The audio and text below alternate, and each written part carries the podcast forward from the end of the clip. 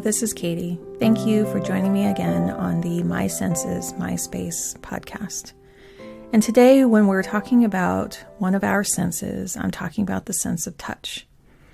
And this actually overlaps in many different sensations. So, our sense of touch can determine, like when we are touching something, heat versus cold, so the temperature of something, and whether or not that is going to be safe to touch, or determining if it's comforting to touch or something that's healing. Um, it also, our sense of touch is sensing pressure and how the, um, if there's pressure being put on our body or if we're putting pressure on something else, it's that tactile feeling of pressure, like a hug or um, pressing down a button or something. Our um, we can also feel textures. So, whether something is smooth or bumpy or something like that.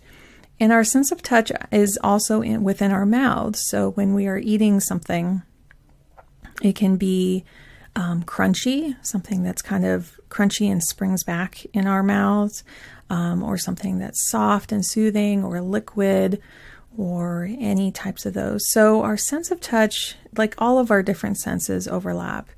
And but it's very important to kind of determine in your life what the sense of touch can help you with. There are those of us who um, crave the sense of touch, they crave that touch from other people, they crave feeling something tight against their skin. Sometimes people um, wear more skin tight clothing because it feels like a hug. Um, it makes them feel more calm.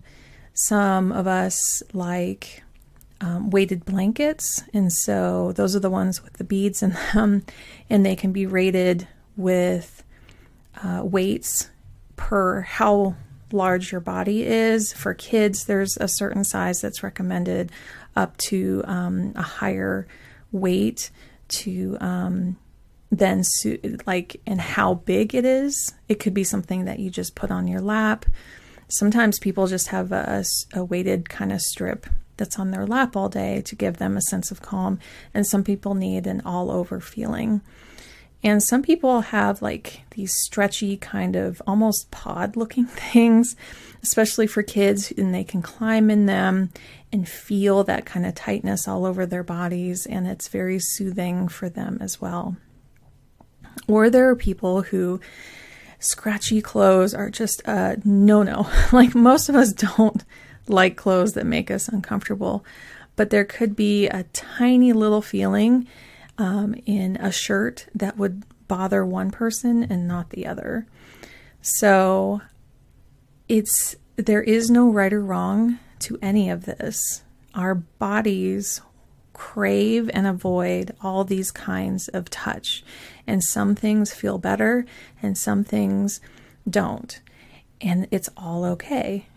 it's all okay. So it's up to you to decide and also tell others what your sense of touch is like and what you would like at certain times and what you wouldn't. Um, I commonly, you know, ask my son, like, is it okay to give you a hug? Because a lot of times he doesn't want to be touched. And sometimes he's like, oh, yeah, I would love to feel a squeeze right now on my body.